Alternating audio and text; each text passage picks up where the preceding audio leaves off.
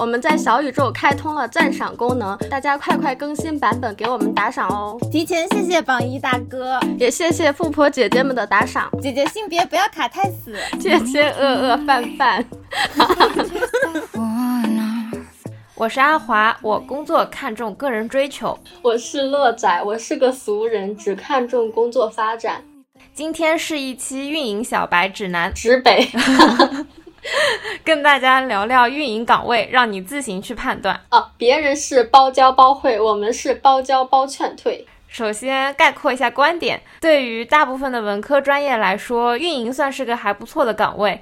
但是呢，我们还是奉劝大家，就是能不做运营岗就尽量还是不要做。是的。这期就简单介绍一下各个不同的运营岗，大家可以听听我们的劝退理由，再结合自身的情况决定要不要找这方面的工作。对，市面上的运营岗位有很多很多，但是并没有系统的分类。呃，各个运营岗的工作职责也没有一个很明确的界限，嗯，所以我们这期就按照个人的理解以及书上的参考，非常不专业的把运营分几个类来聊，呃，会涉及到以下几个岗位：内容运营、活动运营、用户运营、产品运营、KOL 运营，还有海外运营、新媒体运营、社群运营。在具体阐述的时候，我们会围绕两个方面进行展开，一个是这个岗位它的职业内容跟职业发展，另外一方面就是兴趣爱好，看这个岗位的特质是否符合你的性格。其实职业发展简单粗暴的理解就是，嗯，有一些岗位是门槛比较低的，你可以比较快的进入这个岗位，进入互联网这个行业，但是它的发展可能一般般。还有另外一类呢，是从长远来看，它的发展还挺好的。但是你的第一份实习或者是第一份工作是特别难找到的，就没有可以两者兼得的是吗？你如果足够优秀，那就可以兼得啊。那咱不是没有那么优秀吗？行。然后性格呢？有人是有非常明显的爱好，或者说有很明显的讨厌的东西。有的人呢，他就是什么都可以。所以大家在选择的时候，也要根据自己的兴趣爱好来。就是刚刚前面我们的自我介绍哦，阿华就是那种有明显偏好的人。像这类人在选择岗位的时候，其实要在最初就进行一些筛选。对对对，而且我感觉我对于职业的偏好已经突破运营的范畴，就是我对。各个行业就已经有自己的偏好，然后具体到运营当中又会有一些很具体的偏好，事儿好多。你还挑工作，就是能力不大，屁事不少的类型。这叫什么？又菜又爱刚吗？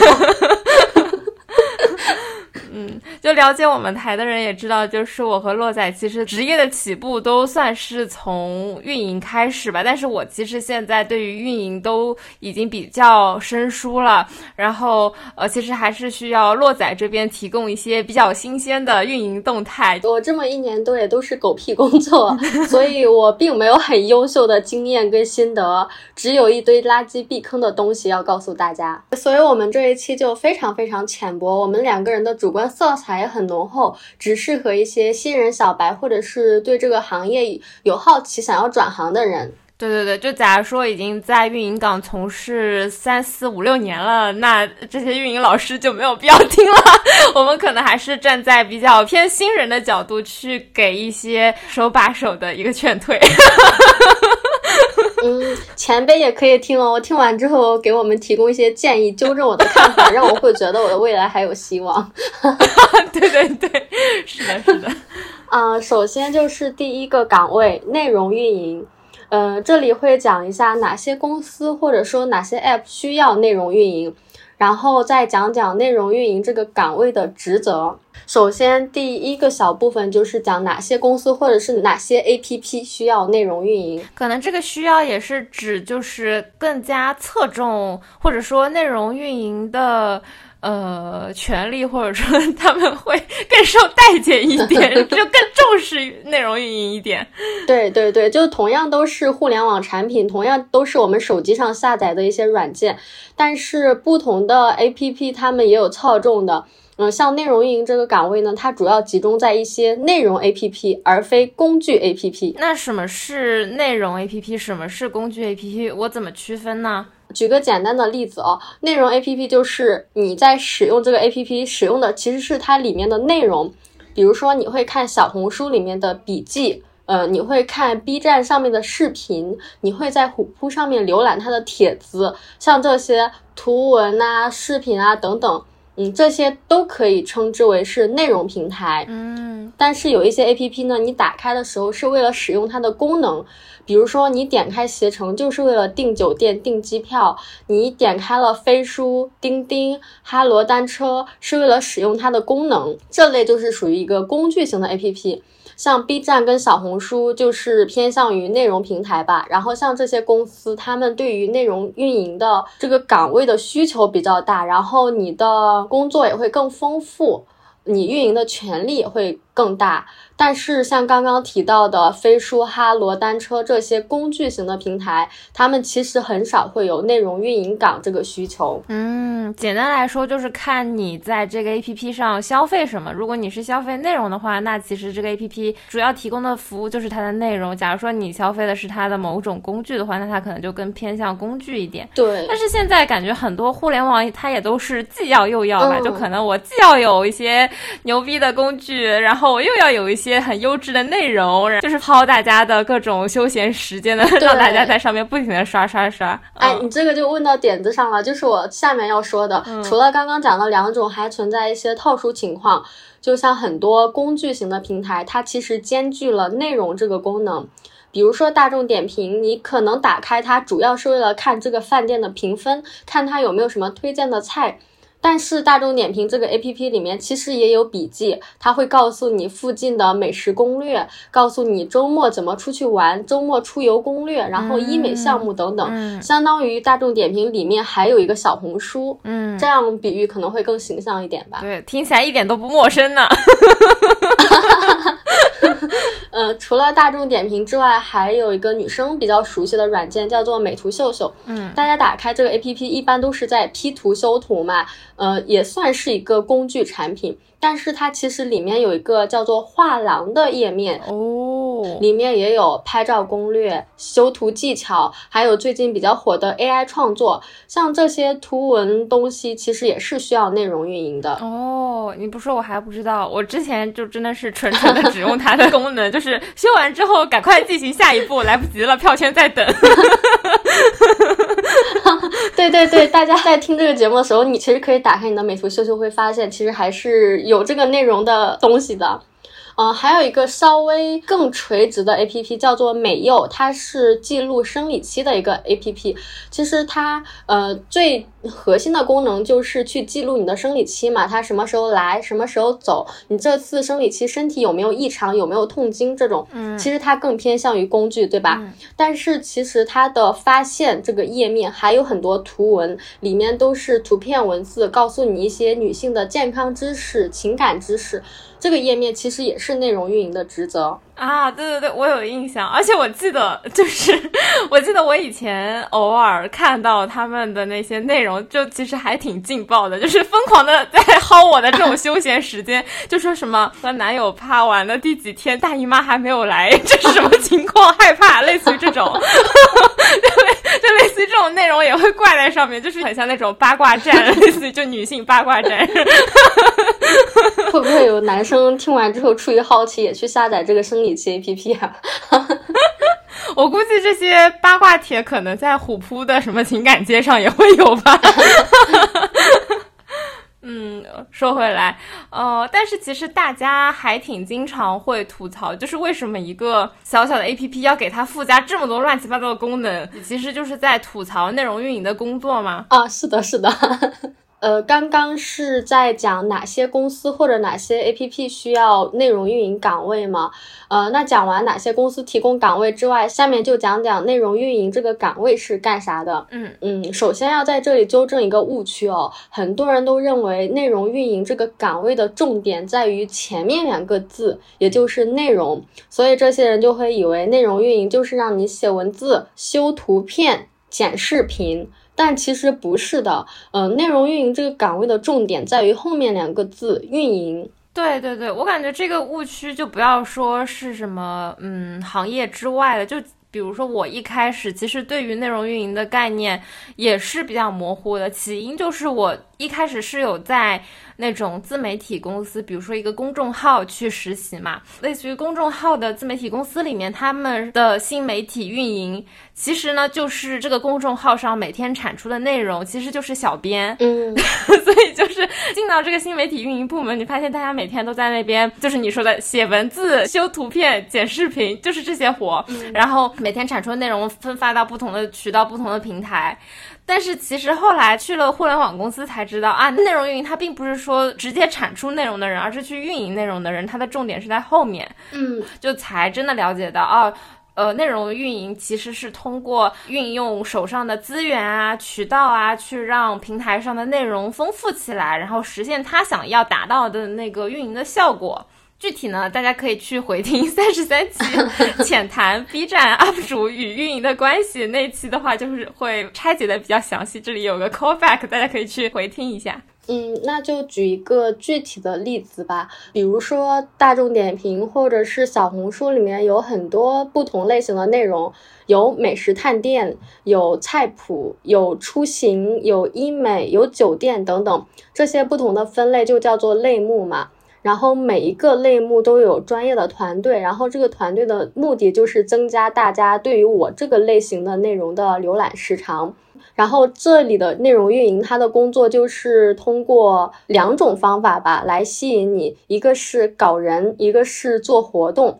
搞人这一块儿，据我所了解的，目前各大平台其实。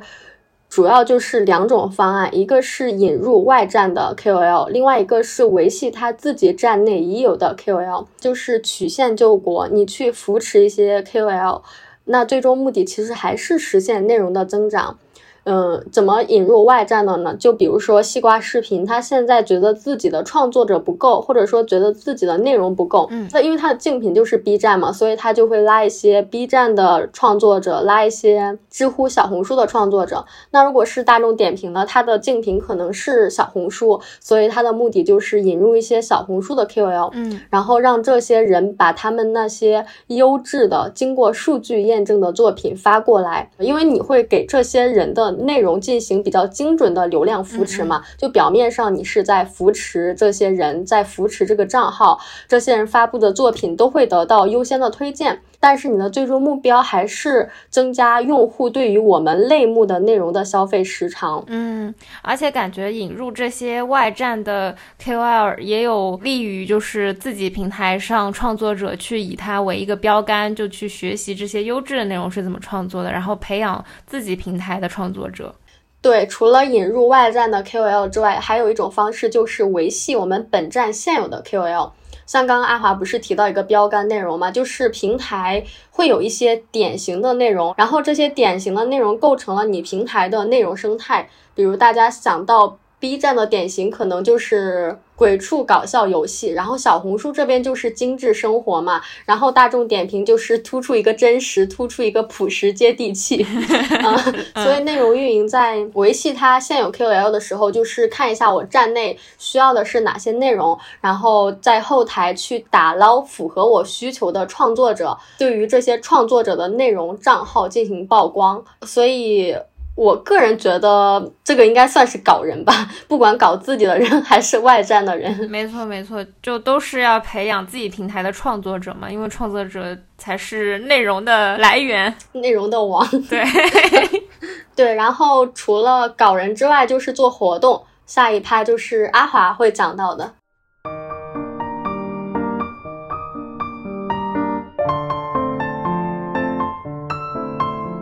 那我就来和大家分享一下活动运营这个岗位。呃，也是因为我之前两份和运营相关实习，其实都是活动运营。呃，活动运营的话，按照比较科学的定义的话，是把它界定成就是通过策划线上或者线下的活动，对于产品的核心指标有一个快速的和大幅的提升。结合我自己的实习经验的话，我会觉得，嗯，可能是因为我的第一份活动运营经验是在 B 站，然后后来去美团做的也是。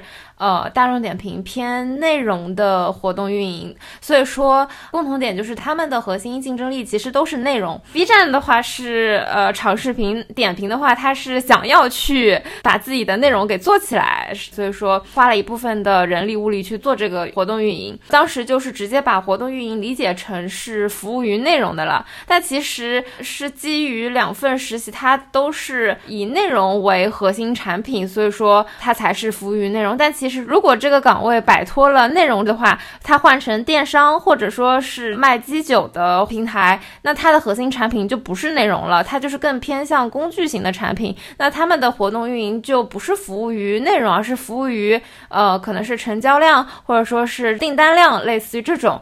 所以说就是结合自己的。呃，实习经验跟大家区分一下，就是不同平台他们的活动运营其实呃服务的对象是不同的。对于这个岗位来说，你想要成为一个好的活动运营的话，也就是说，无论你是服务哪一类型的产品，你都应该总结出一套自己的方法论。就比如说，我无论是呃卖基酒，还是给电车充电的充电量，还是说服务于内容的增长，我都有一套验证的有用的这种方法论。那这样的话，才是一个比较成熟。比较老练的一个活动运营的一个策略，但是我之前可能就是太过于呃偏执于内容这一块了，然后就是嗯把活动运营默认成是服务于内容的了，但其实它这个岗位所服务的东西是多得多的。嗯，那我在这里多聊几句哦。我之前跟阿华聊天，发现他是一个还算。比较理想主义的人吧，他之前在 B 站工作的时候去做的是内容运营嘛，然后主要是情感这个类目，呃，他们的工作内容可能就是感知一下用户在烦恼什么，在痛苦什么，然后让那些 UP 主们去创作这方面的内容，或者说如果已经有现有的内容的话，然后通过自己对于内容的感知，会判断出来，哦，这个内容我如果给他流量推荐，给他曝光的话，他会火，用户会喜欢。对对对，他。是这么理解内容运营的，然后包括他后面去大众点评做笔记产品，然后他也经常提到说，呃，我希望自己通过对于内容的感知，或者说我对于这个平台内容生态的了解。怎么样去运营这些内容，然后让用户更喜欢这个产品吧？嗯，我觉得他是一个比较理想主义的人吧。然后在工作中可能会更追求价值感，然后更追求一些长期的效果。对，比如说我会希望我对于这些内容的运营是可以在一定时间之后看到效果的，就是能够让用户感知到。因为我自己也是这些内容平台的用户嘛，我就会就每次就看到，比如说啊自己运营的某个活动或者某个视频。我自己在刷的时候刷到了，就会很有成就感，就会觉得哇，我们这个活动好像还挺多人能看到的这种感觉。对，但是后来阿华在实践中才发现。他实际做的事情跟他预想的有很大差别嘛，所以他就会觉得呃工作比较痛苦。对，然后我我呢就是相反，我比较俗吧，可能我是觉得只要这个工作可以，我做的这个项目有效果，我的职业未来发展是可以的，我的上升通道是清晰的，还要什么自行车啊？所以我们两个在工作选择这里还有挺大差别的。这也就是为什么在一开始自我介绍的时候会把两个人的特质给区分一下吧。就假如说你。是阿华这种人的话，那你其实可以一开始就避开活动运营这种岗位。或者说更直观的用理论来跟你讲一下为什么吧，就是阿华刚刚说了，他是一个很追求长期主义，但是活动运营这个概念，它就是说让你通过线上线下活动，对它的核心指标在短期内有快速的大幅的提升。嗯，所以其实他跟阿华的初心是违背的。那你如果是阿华这种人的话，你就最好在一开始就避开活动运营这个岗位，就是在你职业生涯的起点就离这个岗位远一点。对对对，因为它的结果感觉就是会有一个大喜大悲，就有可能有一阵就会效果特别好，然后有一阵可能又会效果很不好，或者说没有达到预期。那假如说我是带着自己的热情和热爱，对对，有有自己的热情在的话，你就会很质疑是我的热情错了吗？还是说我的热情为什么没有体现在结果上呢？你就会很难受。对，就是你在短期内做这么一丢丢活动的时候。确实会立竿见影、大起大落，但是你，呃，长远来看，或者是把你的眼光放到整个大盘来看，整个数据其实没有多大的变化，然后你的运营活动也没有把它的内容生态变得更健康、更美好，其实都没有。嗯，这就再说一遍，也也还觉得好扎心。那我每天在那边做活动是为啥呢？前面讲完内容运营、活动运营之后，下面就来讲一下用户运营。然后这里就不讲互联网了吧，不然全部都是互联网的话，味儿太冲了。刚好阿华又在不同的车企待过嘛，就让他讲讲车企的用户运营。大家可能很纳闷，怎么之前 前前面还在说活动运营，这里又开始分享用户运营？我也不知道，我的我打的工都好散呀。就用户运营，从书上比较严谨的解释呢，它是说来构建用户运营的体系，通过拉新、促活跃和留存的方式来提升用户的活跃度和忠诚度。其实还挺清晰的，就是三个抓手：拉新、促活跃和留存。其实我之前在互联网的时候做用户运营是算比较少的，但是现在到了传统车企之后，突然发现，哎，我自己干的这个岗位，呃，领导说叫用户运营，所以就想跟大家分享一下一个比较小众的角度啊，传统车企里面是怎么做用户运营的。我们平时的运营也是从拉新、促活跃和留存这三个。方向去做的，我们也会通过入驻视频平面的社交平台去提高我们品牌的曝光量呀，然后去网上触达到更多的潜在用户啊。对应的呢就是拉新这一步嘛。那促活跃呢，可能一方面就是我们负责在线上把社媒呃大家的评论啊，或者和大家互动啊，就保持和车主的一个良好的沟通。但是另一方面呢，非常关键的呢，就是要由线下的门店去完成，也就是说需要线下的门店的销售。啊，或者是客服人员，他们去主动的维系和车主的关系，这部分呢就是我们的促活跃的体现。那留存呢，其实在线上就很难完成了，可能就是体现在复购率啊、回头客呀这种概念。这些的话，其实就很需要线下的门店的销售啊、客服啊，他们去和车主进行强连接，问问你最近有没有这种意愿啊，一串的后续的动作，其实都是需要线下去跟进的。那这么看来，传统行业还挺难。的你们拉新的话要花好多时间跟精力，就是我又要了解到他的信息，然后又让他去线下。没错没错。但是像互联网 APP 的话，它的拉新就是你下载我们软件，手机短信接个验证码，然后你登录成功，这样他们就拉新成功了。对，就注册一个新用户就拉新了。就我感觉。嗯，对于我们实体或者说是传统这种呃汽车行业来说，就是你要要求用户去完成那个线下的消费的成本是很高的，就不像我们在互联网的时候啊，我躺在床上 填个验证码哦，我就验证好了。那那其实我的成本是很很低的嘛。但是对于实体的行业来说，我需要用户来到我的门店，对不对？然后他要能够听线下门店的销售一顿逼逼，然后你还要。愿意掏钱，就是整个动作就是成本非常的高。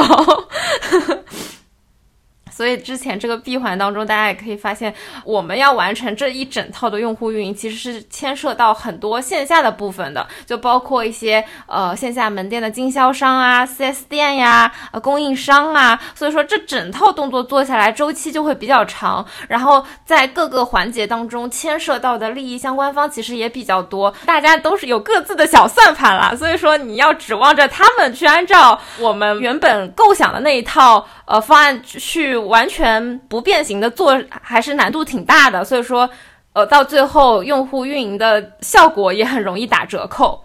但是和传统车企不同的呢，就是新势力品牌，就比如说蔚来，他们的用户运营的周期就会相对来说比较短。为什么呢？就是因为他们的优势在于是直营店，就不同于我们是经销商嘛。他们直营店的话，那相当于就是都是自己家的员工，不存在什么利益纠葛，这当中就大大提升了这个闭环的效率，沟通起来也会更高效。然后一些动作的要求啊，然后对于运营的一些质量的把关呀，也会更加一步到位一点。我感觉这可能也是为什么未来一直以它的这种用户运营的服务品质啊为傲，它的直营店还是起到了一个比较大的作用。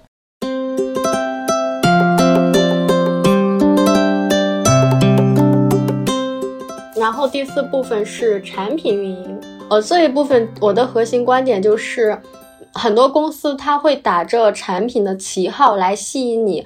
把产品运营这个岗位包装的非常高级，让你觉得这个岗位可能跟产品相关。我有种死去的记忆又回来了的感觉。死去的记忆攻击你。对，就感觉自己找实习的时候，好像就遇到过很多这种挂羊头卖狗肉的情况，对吧？咱这期节目是不是非常的实在，非常的接地气？是的，是的，对现实有很强的指导意义。对对对，嗯，那具体怎么样区分呢？你就在投递之前看一下这个岗位描述，呃，有很多它这个职位的名称叫做产品运营，但是你一眼扫过去就知道它的岗位职责其实很多都是在偏运营的。这种的话，你就可以基本判定啊，它就是挂羊头卖狗肉。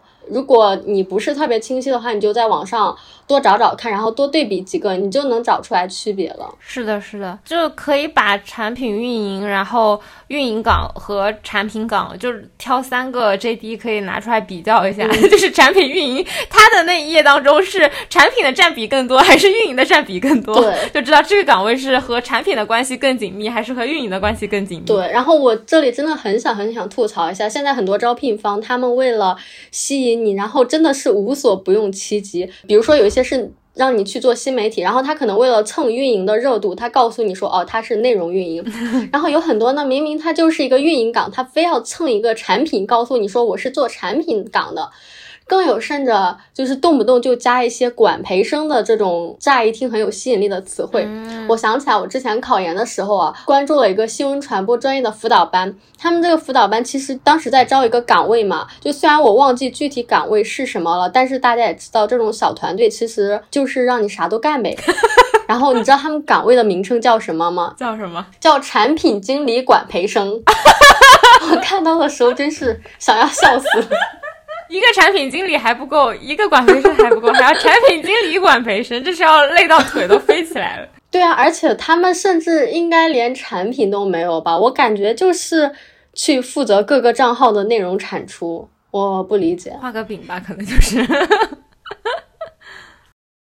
怎么样区分产品运营和内容运营呢？举一个具体的例子再表达一下吧。我有一个朋友，他在视频平台工作。这个视频 APP 是面向的海外、国外的用户，嗯，他的工作职责更偏向于产品运营吧，主要分两大块儿，一个是功能优化，一个是版面优化。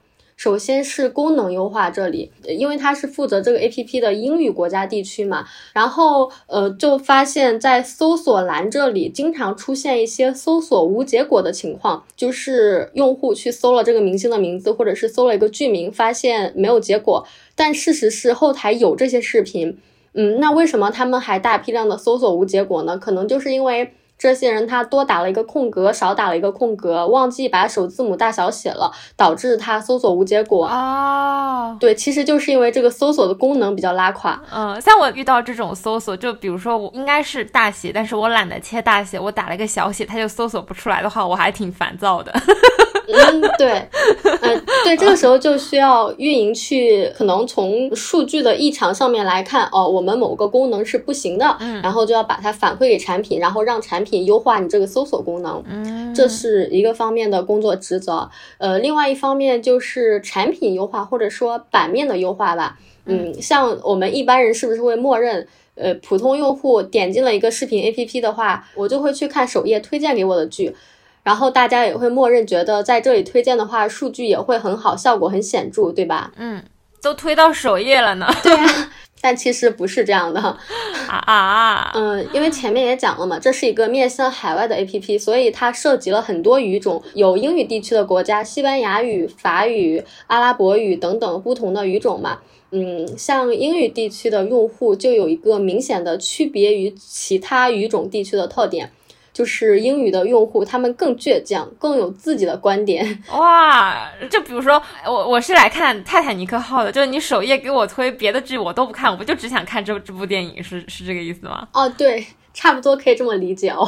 哇哦，更丰富一点来讲，就是像其他语种，比如说阿拉伯语、西班牙、法语的地区的人们，从他们的浏览数据来看哦，很大一部分都是来自于首页点击，也就是首页推荐了什么，大家就爱看。但是英语地区的排序并不是这样的。从我朋友的后台的数据来看，这些英语国家地区的人们，他们更喜欢从自己的搜索记录里面去看视频。其次呢是在片库来主动的去搜索想看的视频，再其次才是在首页推荐这里点击。所以这样的话，英语国家地区的运营，他们就需要更加及时的更新这些搜索热词的排行榜，因为大家是从这里，嗯，比，因为你从自己搜索记录点的话，其实很容易看到这些排行榜嘛，它位置比较显眼。然后其次的话，就是他们需要更加及时的更新他们的片库，然后再去调整他们的首页。所以这个岗位应该算是叫产品运营吧。哎，我感觉还挺神奇的，你们这些呃，你朋友的这些观察。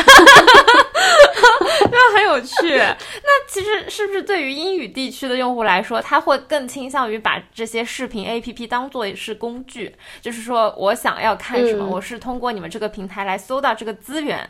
但是其他平台它可能会更偏向内容，就是啊，呃，我现在闲来无事，我来看看你们有什么呃好的电影、好的剧，我来看看，就类似于它会更偏内容一点。嗯，我理解下来，内容运营就是更偏向是呃，你是提供。给用户哪些菜，而产品运营呢，就是怎么让大家吃这些菜吃的更方便啊？对对对，你这个描述非常非常的粗糙但精准，很好理解。对，而且就嗯，因为我之前都非常只关注内容嘛，就是我是不 care 你怎么吃的，我就想说一道好吃的菜，你跪着也会把它吃掉。所以我之前就其实没有这些 sense，没有这些洞察在。但是你一分享你朋友的这些经验之后，我就会觉得啊，也还挺有趣的呢。就比如说，可能英语地区的人他们是左撇子，然后你的餐具就放在左手就会更方便，或者说啊啊啊，对对对，他们怎么取到这个菜会更方便，就会啊，就还挺有意思的，有点东西。哎，你这个描述，你这个形容非常好啊，你这个用户理解起来，我们的听众用户听起来很清晰哦。呃，既然我们都提到英语地区，都已经提到面向海外市场的 APP 了，那我们就来讲一下海外运营吧。好，关于海外运营这里哦，我的核心观点就是，很多人乍一听觉得很高大上，但我作为一个曾经做过海外业务的人才知道，海外这片土地是多么的野蛮生长。哪怕是腾讯这样的大厂，海外业务也非常的拉垮，是吗？就。之前我也是觉得，就是海外运营非常的高大上，因为感觉就是对吧？感觉就是出海的领军人，然后对接的都是外国人，就听起来贼牛逼了。海外运营这里，首先从地区来看，中国出海的公司大部分应该去的都是新加坡和东南亚国家，我理解下来是这样的。呃，然后业务类型的话，主要有三类，一个是。直播带货，直播这啊那啊就直播，然后另外一种是影视，第三种是游戏，主要是这三类。大小公司的区别也还挺大的。大公司的话，它会稍微好一点，比如说腾讯视频海外版、爱奇艺海外版，然后 B 站、拼多多也都有海外业务。嗯，毕竟背靠大树好乘凉嘛，很多问题公司这个平台就可以帮你解决。但是呢，因为是一个出海业务嘛，这些大公司在初期。是在走量的，然后很多事情也都需要你去打基础，所以你的工作内容会非常非常的繁琐，然后你的工作量也很大，也可以理解嘛，毕竟是初期要夯实基础。嗯，对，从零到一嘛，一整个部门全都在从零到一。对，然后除了这个缺点之外，还有就是真的真的很容易裁员。因为海外比较难挣到钱，比较难见效嘛，所以很多公司裁员的时候都是先从海外部门开始裁起，就不确定性比较大。对，然后大公司是这样，对不对？小公司更恐怖。嗯，因为我理解下来，很多嗯出海的小公司行业基本上就是直播带货或者是游戏吧，因为你是在小公司嘛，那。即便你是一个运营，也很多问题需要你去解决。比如说，你就要去帮忙搭建这个网络环境。毕竟大家知道，就是嗯，国内是不允许你翻墙去国外的嘛。嗯，所以你就需要去搭建网络环境。然后很多时候初期你要推广你的某个产品，或者是要跟国外的 KOL 有合作的话，你跟他们有时差，所以。这就会导致它会大大的占用你下班之后的时间，嗯，对。然后因为网络环境很难嘛，所以看相关的信息的时候，就经常看到某个做海外业务的，就是人手十部手机，人手十个账号，我看着真的很恐怖啊。他他这么多账号是干嘛呢？因为网络环境不是很不稳定嘛，就是所以你就要多几个备选方案啊。哦哦哦！天哪，太艰难了。对，呃，有一个公众号叫做虎嗅 APP，它有一篇文章叫做《杀不死的中国出海人》，嗯这个名字听着就很苦，大家可以去看看这篇文章。像打不倒的小强一样。然后我想在这里夹带一点私货，就是这一小小的部分纯属个人吐槽，希望可以打破阿华这样的人对海外运营的滤镜吧。就以这个，就以海外的内容行业为例吧，他们的内容做的真的真的很差劲。比如说，同样都是影视区的内容，中国国内就特别卷。你会在抖音跟 B 站上面看一些影视剪辑，他们不是二创的质量特别高嘛？那你知道国外的人他们是怎么样创作影视的二创的吗？怎么？他他是就是随便剪剪吗？就比这个还离谱哦！他就是，比如说，我现在国外的一个人，他在看《你是我的荣耀》，或者是就比如说《三生三世十里桃花》吧，就真的就是三个人面朝电视看了四十分钟的《三生三世十里桃花》，然后中间说啊。哇，这个是女主出来了吗？就是这种非常非常无聊的内容，四十分钟啊，朋友们全部传上去，我都惊呆了，这个质量。哦，我还以为他会剪呢，他他他就连后期就一刀不剪呗。哦，你知道对于他们来讲质量很好的是哪种程度吗？就是像你刚刚说的，他剪辑的话也就限于这里有个视频说，比如说东南亚的一个创作者说推荐十部经典的中国电影，然后就像是一个 PPT 一个旋转。入场第一部《霸王别姬》，然后把它的海报放上去，就是做一个 PPT 是吧？PPT 主题就是推荐十部中国的对对，呃代表电视剧 是吧？下一页，下一页，下一页。对，这个人家都很用心了呢，这个绝对在国外是卷王级别，笑死。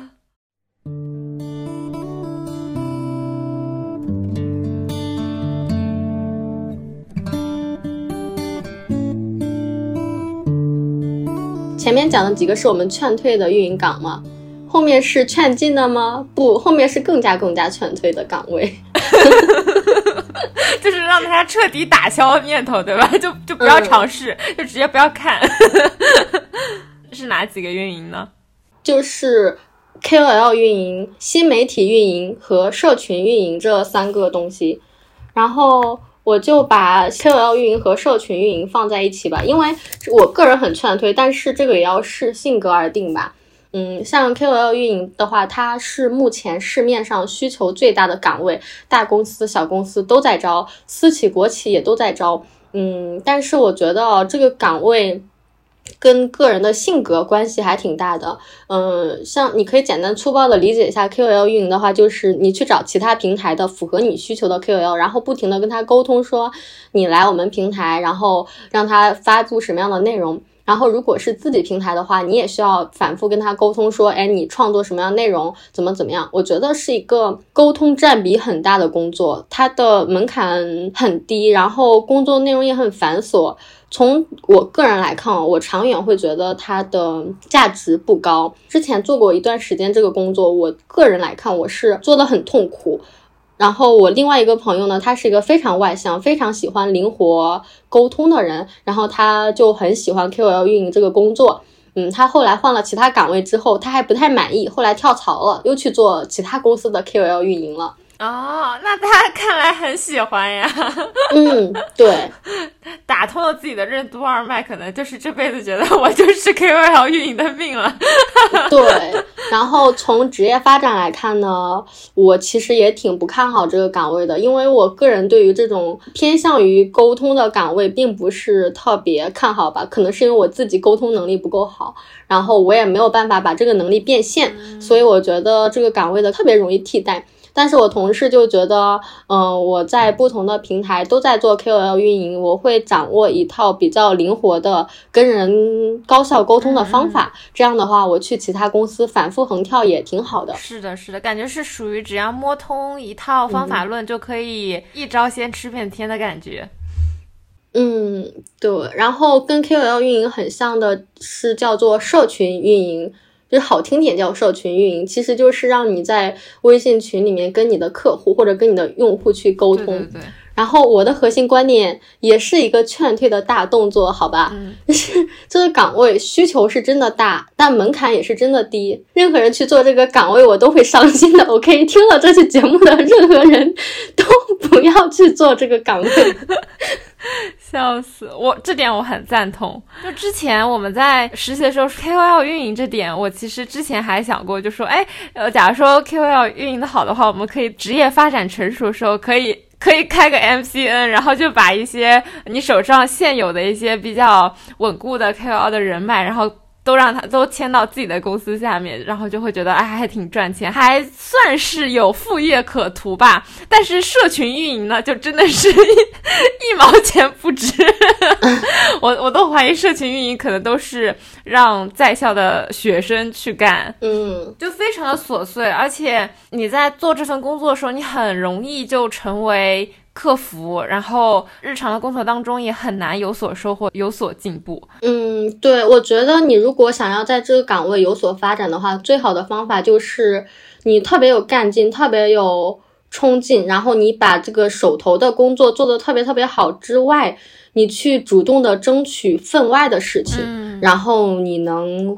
有所发展，我是这么觉得的。对的，对的，感觉社群运营可能在做的过程当中，比如说你发现你很擅长和人沟通啊，你可可以在社群的基础上说，哎，我我我是不是可以尝试一下去和 KOL 对接，去做 KOL 运营？感觉社群运营是一个类似于基本功的一一一项工作，就是你不可能只做这个活。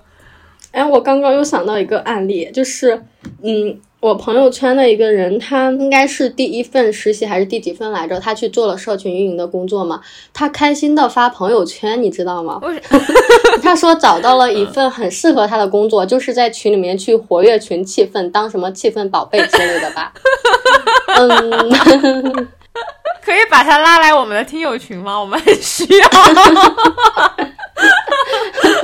但是像我这种人，跟别人沟通社交，我都觉得是消耗自己。如果是像我这种性格的人，真的不要尝试社群运营。但是你是什么 ENFP 快乐修狗，你就可以去实在没路的时候尝试一下。是的，是的，就可以。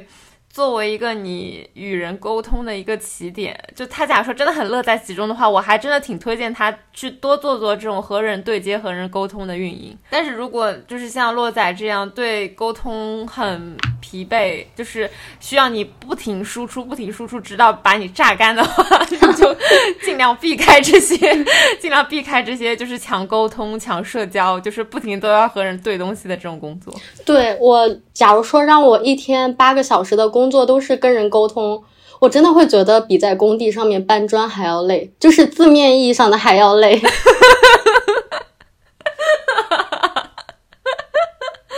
笑死！我感觉新媒体运营也是。一个和社群运营一样的一个初级入门的一个，我记得应该是大学时候，什么老师会鼓动你们去什么自己开个微信公众号，这种应该就已经开始算 新媒体运营了吧。对对，就是感觉社群运营呢，就是你去尝试一个和人对接的岗位的一个入门，然后新媒体运营呢，就是你去尝试一个呃做活动啊或者做内容相关的一个方向的工作的入门，就这两个都嗯，大家可以在学校里面或者说是呃。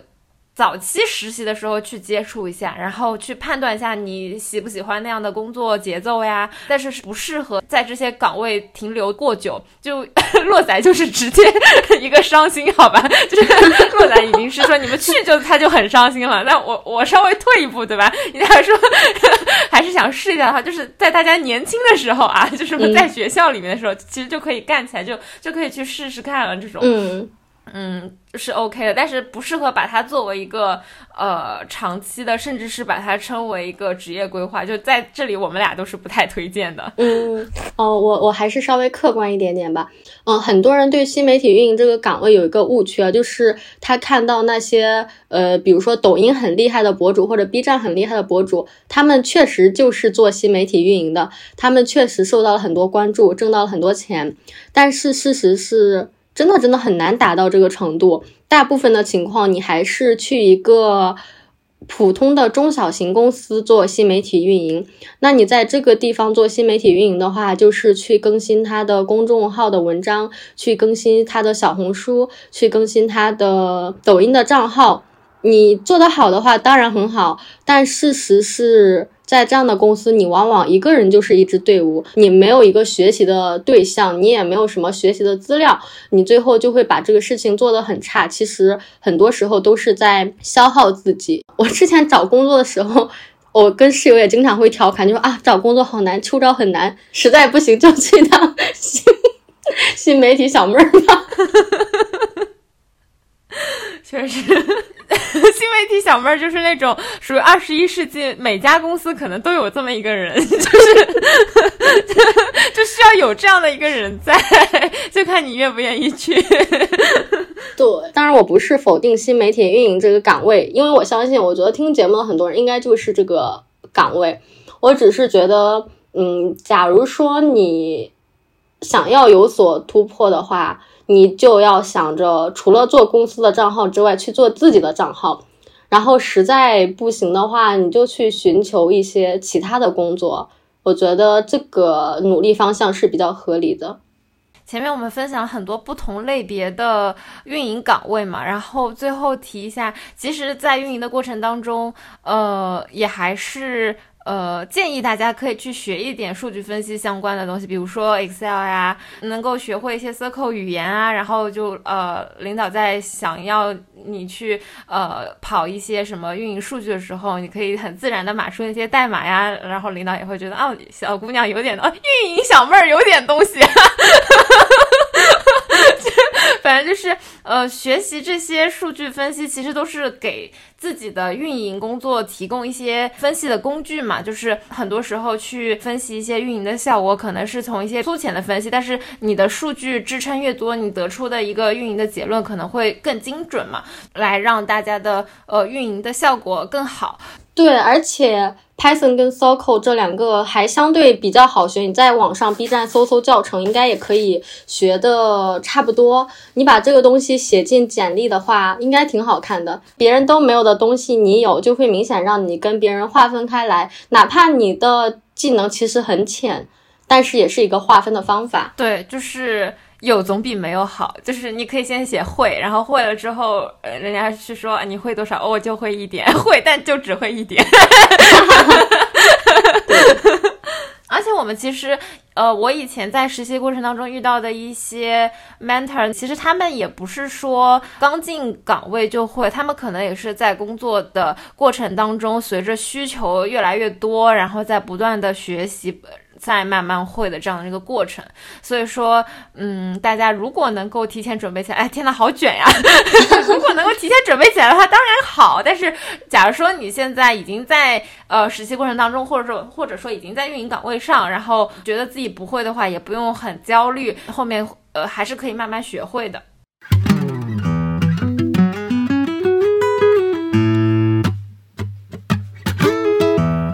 今天就是讲了几个运营的类型嘛，大家可以对照一下我们的评价以及你自己的个人喜好去进行一个选择。那除了选择岗位之外，呃，选择行业也是一个很重要的事情。因为如果你在一个发展比较好的行业的话，这个行业以及公司的平台会托举你。但假如说你去了一个不行的行业的话，那就算你的岗位再好，其实你整个人也是有点下坡的。没错，没错，就很生动的一个比喻，就是以前我们听过的，你进一个上升的电梯，你即使躺在地上，你人还是上升；你进一个下降的电梯，你即使飞起来，你还是往下。对，然后再讲一个题外话哦，就是呃，现在的公司里面有不同的行业嘛，有一些是游戏，有一些是电商，有一些是视频呀、影音啊，然后内容啊之类的。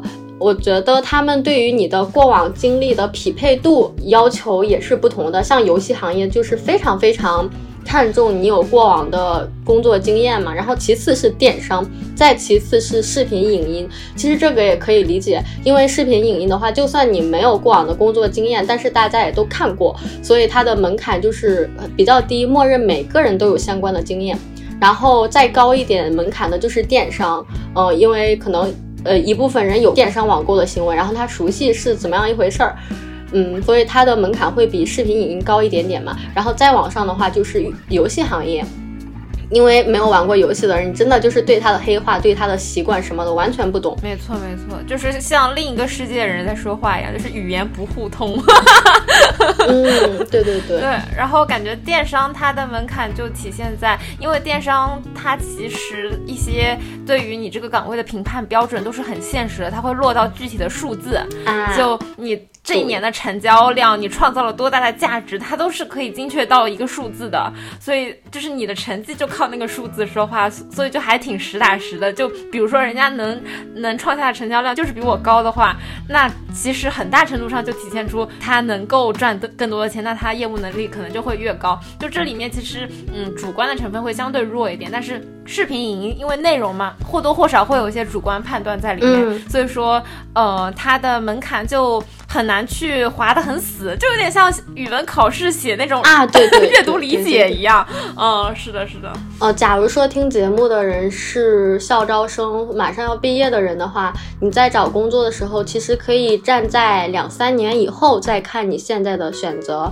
你可以想一想你喜欢什么样的行业，然后看一下这个行业它社招的信息，比如说它社招的时候，它对于工作两年的人是什么样的要求。然后你再根据这些要求去反推一下，再去找对应的校招或者实习。嗯，比如说你真的就是像前面讲的，特别喜欢游戏这个行业，你在找工作的时候就可以先去游戏公司，哪怕你是一个很小的游戏公司，呃，它对于你未来的帮助也比你去做一个大厂的其他业务要强得多。嗯，因为嗯，假如说你去了游戏公司，可能你第一份是一个小公司吧，但是你可以一路的升级打怪。但假如说你去一个大公司，你以为你有光环，其实不是的。你做了其他的业务之后，你就很难再进入到游戏这个行业了。就不可能说你带着大厂的光环降级去一个小的游戏公司，他们很开心的迎接你，不会的，朋友们。对的，对的。假如说你对于游戏确实是非常热爱的话，那其实即使第一份工作，呃，公司规模小一点，那也是 OK 的。至少让你走进了游戏这个行业，那你未来的路只会往上走。对我之前看过一个说法，还挺形象的，就是说你的第一份工作选对道路比较重要吧。它有个很具体的说法，就是说你毕业的时候是七分，假如说你选错了行业或者岗位的话，你工作一两年之后，你的价值就会变到四分，因为这一两年的工作无法给你带来价值和支持，呃，同时呢，你又不是应届生的一张白纸。所以他们就会觉得你现在的定位就是四分，他们更愿意要一个新的便宜的毕业生。哦，在我看来还是觉得残忍了一点，就是我不想把太多的就是后果都绑定在第一份工作上，因为我觉得就是游戏的话，是因为它自己自身的那个行业属性，它的。特殊性太强了，嗯，其实我还挺会去那个，就是催眠自己，让自己不要 给第一份工作施加太多的嗯压力，啊 就会觉得以后还是可以改的，就是不要急，以后再跳嘛。呃，行行，那就怎么说呢？就是尽人事听天命，好吧？你第一份能找到满意的就最好，找不到就。就就按阿华的乐观的说法来，可能我现在还没被毒打过，所以就还可以给大家分享一些嗯乐观小 tips。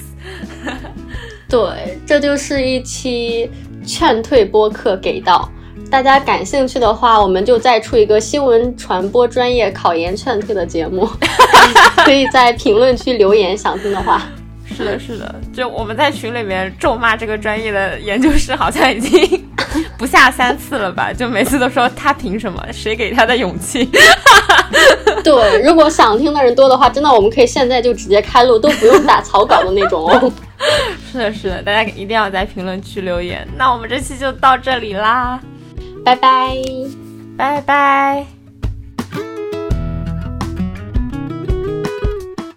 欢迎大家在各大平台订阅《人间烟火也可爱》，也可以添加微信可爱 FM 幺幺幺七加群一起聊天。有任何选题建议，发送至邮箱人间烟火也可爱的首字母小写幺幺幺七 at 幺二六点 com。